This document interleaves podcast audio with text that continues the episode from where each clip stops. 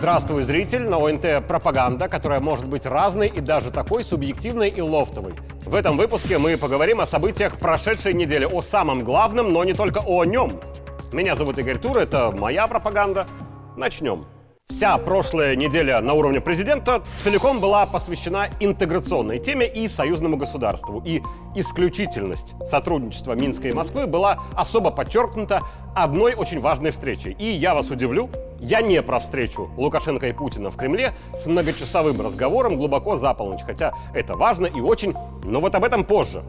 Я предложу обратить особое внимание на иную персону, чья работа в Минске есть свидетельство максимально возможной кооперации братских народов. И это, естественно, глава службы внешней разведки России Сергей Нарышкин. Начну издалека. Когда наши враги начинают ангажированно раскачивать тему, мол, это не интеграция, Москва хочет поглотить Минск, присоединить, вот все остальное бла-бла, Александр Лукашенко отвечает обычно так. Ни о каком поглощении и присоединении речь точно не идет. А на встречах с коллегой Путиным много раз подчеркивается, что вот того сотрудничества, что уже есть, более чем достаточно для того, чтобы считать союзное государство действительно эффективной интеграцией. Так вот, наивысшим проявлением союзнических отношений является не консолидированная экономика, не даже согласованная политика, не даже единые рынки газа и не все остальное, хотя это тоже очень-очень важно высшая степень интеграции и, если хотите, высшая степень доверия между странами и их лидерами – это совместная работа разведок. Задача разведки – получать сведения, составляющие государственную тайну иностранных государств, а также защита сведений, составляющих собственную государственную тайну. Ни одна страна в мире не желает делиться такой информацией с кем бы то ни было, потому что эта информация обеспечивает защиту национальных интересов. Британская разведка не делится информацией с французской. Французская не делится с немецкой. Немецкая не делится с американской. Американская не делится вообще ни с кем. Какие-то обрывки данных, выгодные стране, их передающие, конечно, могут сливаться партнерам, но не более того. У Минска и Москвы сейчас консолидированная работа разведок с предоставлением всей информации, совместными операциями и взаимопомощью. И это, как по мне, самое лучшее свидетельство того, что наша интеграция действительно в мире уникальная. Директор СВР России на прошлой неделе был принят во Дворце независимости президентом Беларуси, где Александр Лукашенко поблагодарил Сергея Нарышкина. В последнее время мы разведданными обмениваемся – Э, более интенсивно и качество э, информации э, улучшилось.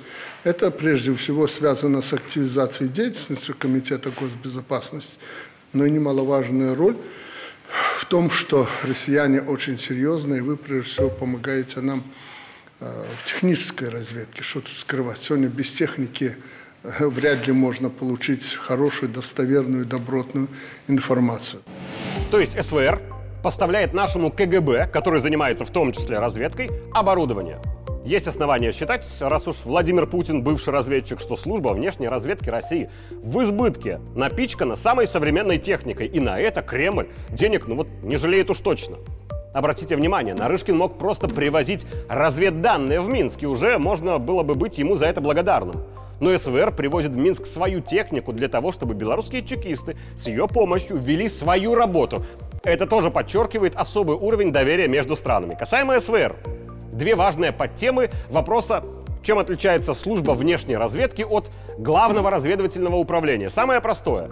ГРУ подчиняется Министерству обороны, а СВР подчиняется лично президенту Российской Федерации. То есть, касаемо передачи или не передачи информации или оборудования от ГРУ, решение может принять Шойгу, а если речь про СВР, то здесь решение может принять только лично Путин.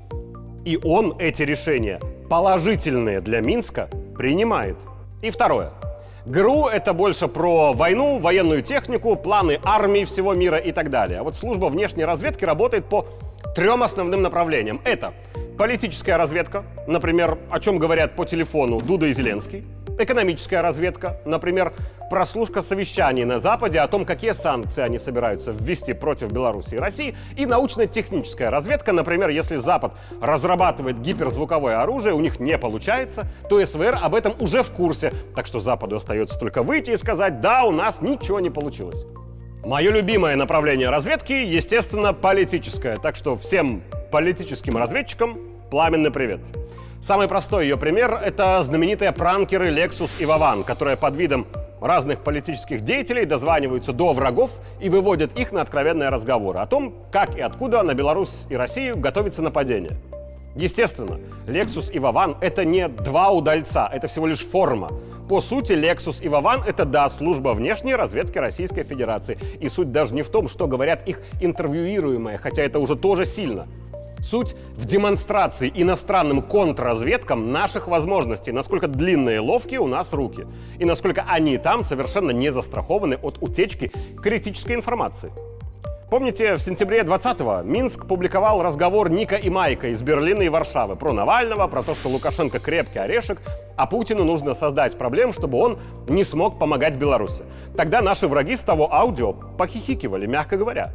Но настоящие Ник и Майк, которые действительно вели этот разговор и действительно обсуждали именно это, они охренели от того, что их разговор по зашифрованной связи прослушивался то ли Минском, то ли Москвой. Еще больше они обалдели от непонимания, какие еще подобные разговоры мы слушали. И фактически та аудиозапись про Ника и Майка, она свернула политическую агрессию в сторону Минска. И это была блестящая демонстрация того, что могут наши спецслужбы. А их западные оппоненты задумались, раз они могут это, то что еще они уже смогли и о чем пока молчат. Какие еще разговоры были перехвачены? Может, один, а может, тысячи часов таких разговоров. Просто одни рождены для того, чтобы ржать, а вторые для того, чтобы понимать, как все работает. Еще, если помните, Меркель пыталась дозвониться до Лукашенко в те времена. Александр Григорьевич не снял трубку. Макрон тоже пытается позвонить всем подряд, а с ним никто не разговаривает. А потому что смысл? Если, допустим, наша разведка уже знает, что собирались сказать и что попросить и Меркель, и Макрон. Конечно, прослушка лидеров стран — это скандал, но что-то мне подсказывает, что мы слушали, слушаем и будем слушать. Потому что наша разведка и белорусская, и российская работают изумительно. И вот пример. И у нас, и у вас появляются разного рода э, отморозки именно внутри общества, на которых делают ставку иностранные террористы. Их иначе не назовешь. Это, это не разведка и не контрразведка, это, это просто наши враги. Они находят в нашем лагере, как принято говорить, соответствующих людей, делают на них упор. Как хотели бы работать против нас на Западе? Своими агентами, профессиональными, обученными, в которых вложено колоссально много знаний, сил, средств и денег. Проблема для Запада в том, что все это, вся профессиональная подготовка агентов на Западе, она отслеживается нашей разведкой. Поэтому уже много лет наши враги вынужденно перешли на иную методологию работы. И я объясню. В 2020-м в нас в Беларуси ОПА СМИ раскручивали тему как некое народное ополчение. То киоск подожжет, то якобы машину в лесном массиве. В этих случаях было ноль.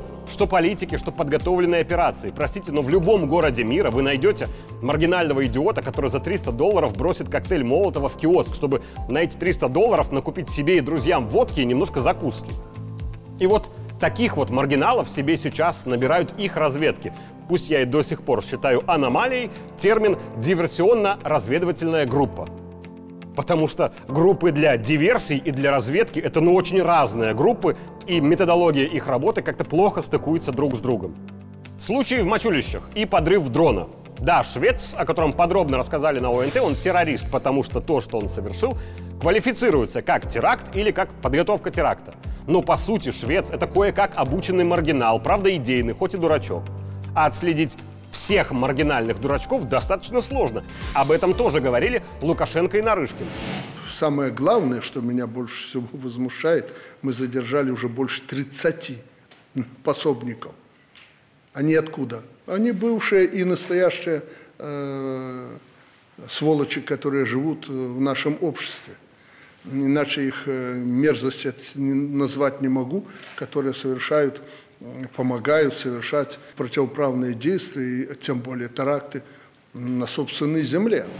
И уже на встрече в среду Александр Григорьевич и Владимир Владимирович тоже говорили и о разведке. По сути, это была экономика.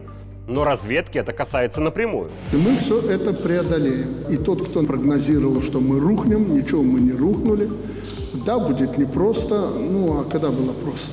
Не рухнули мы в экономике, в том числе потому, что мы обладали информацией, по каким направлениям на нас будут экономически давить, чтобы выиграть время и перестроиться.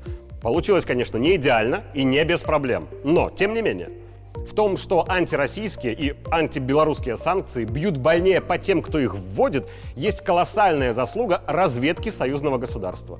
Естественно, есть люди, работающие на нашу разведку в штабе Тихановской. Возле Латушка есть наша разведка. Наша разведка есть в правительствах Польши, Литвы и Латвии. Вся Украина напичкана нашей разведкой, и в этом тоже причина громких отставок от киевской власти. И в Европарламенте есть наша разведка, и в Елисейском дворце, и в Бундестаге, и в Белом доме, конечно же, есть. И технически мы слушаем их разговоры, читаем их документы, рассматриваем их фотографии. Но боль журналиста рассказать вам об этом не можем, потому что если мы расскажем, то мы потеряем источник информации. Когда-нибудь, когда пройдут десятилетия, наверняка разведка опубличит многие данные после того, как источники информации выйдут в отставку и вернутся домой. И сейчас обращаюсь непосредственно к сторонникам мятежа августа. Вы очень удивитесь, кто конкретно все это время работал на Минск. Возвращаясь к встрече Лукашенко и Путина, она была, как всегда, важной, но особенной. Смотрел и слушал ваше послание. Так долго, ну что вы. Ну, са- самое Местами. главное. Самое главное. Ну, сейчас пообсуждаем. В послании белорусскому народу и парламенту Александр Григорьевич говорил о самом важном, что очень важно и для Москвы. Это и размещение тактического ядерного оружия в Беларуси, и то, кто им будет управлять, и даже возможное размещение у нас стратегического ядерного вооружения Российской Федерации.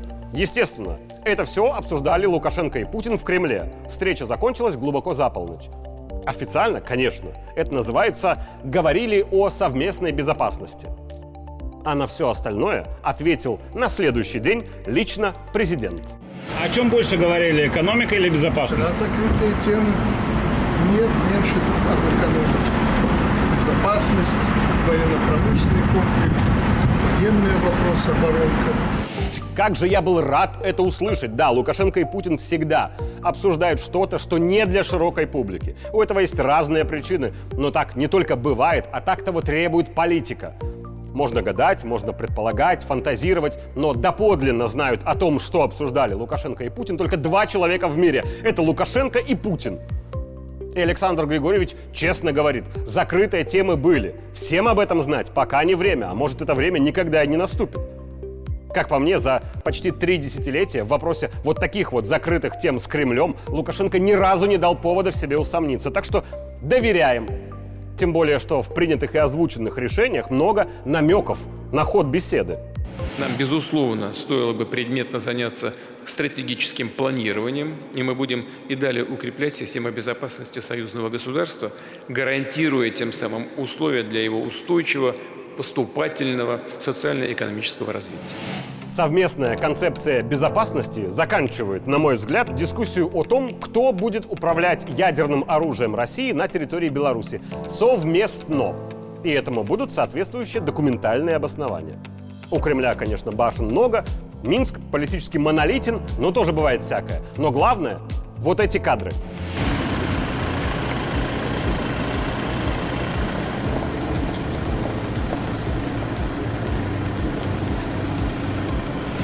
Для нас лучше, правильнее и выгоднее, если у власти как можно дольше будут Лукашенко в Беларуси, а Путин в России.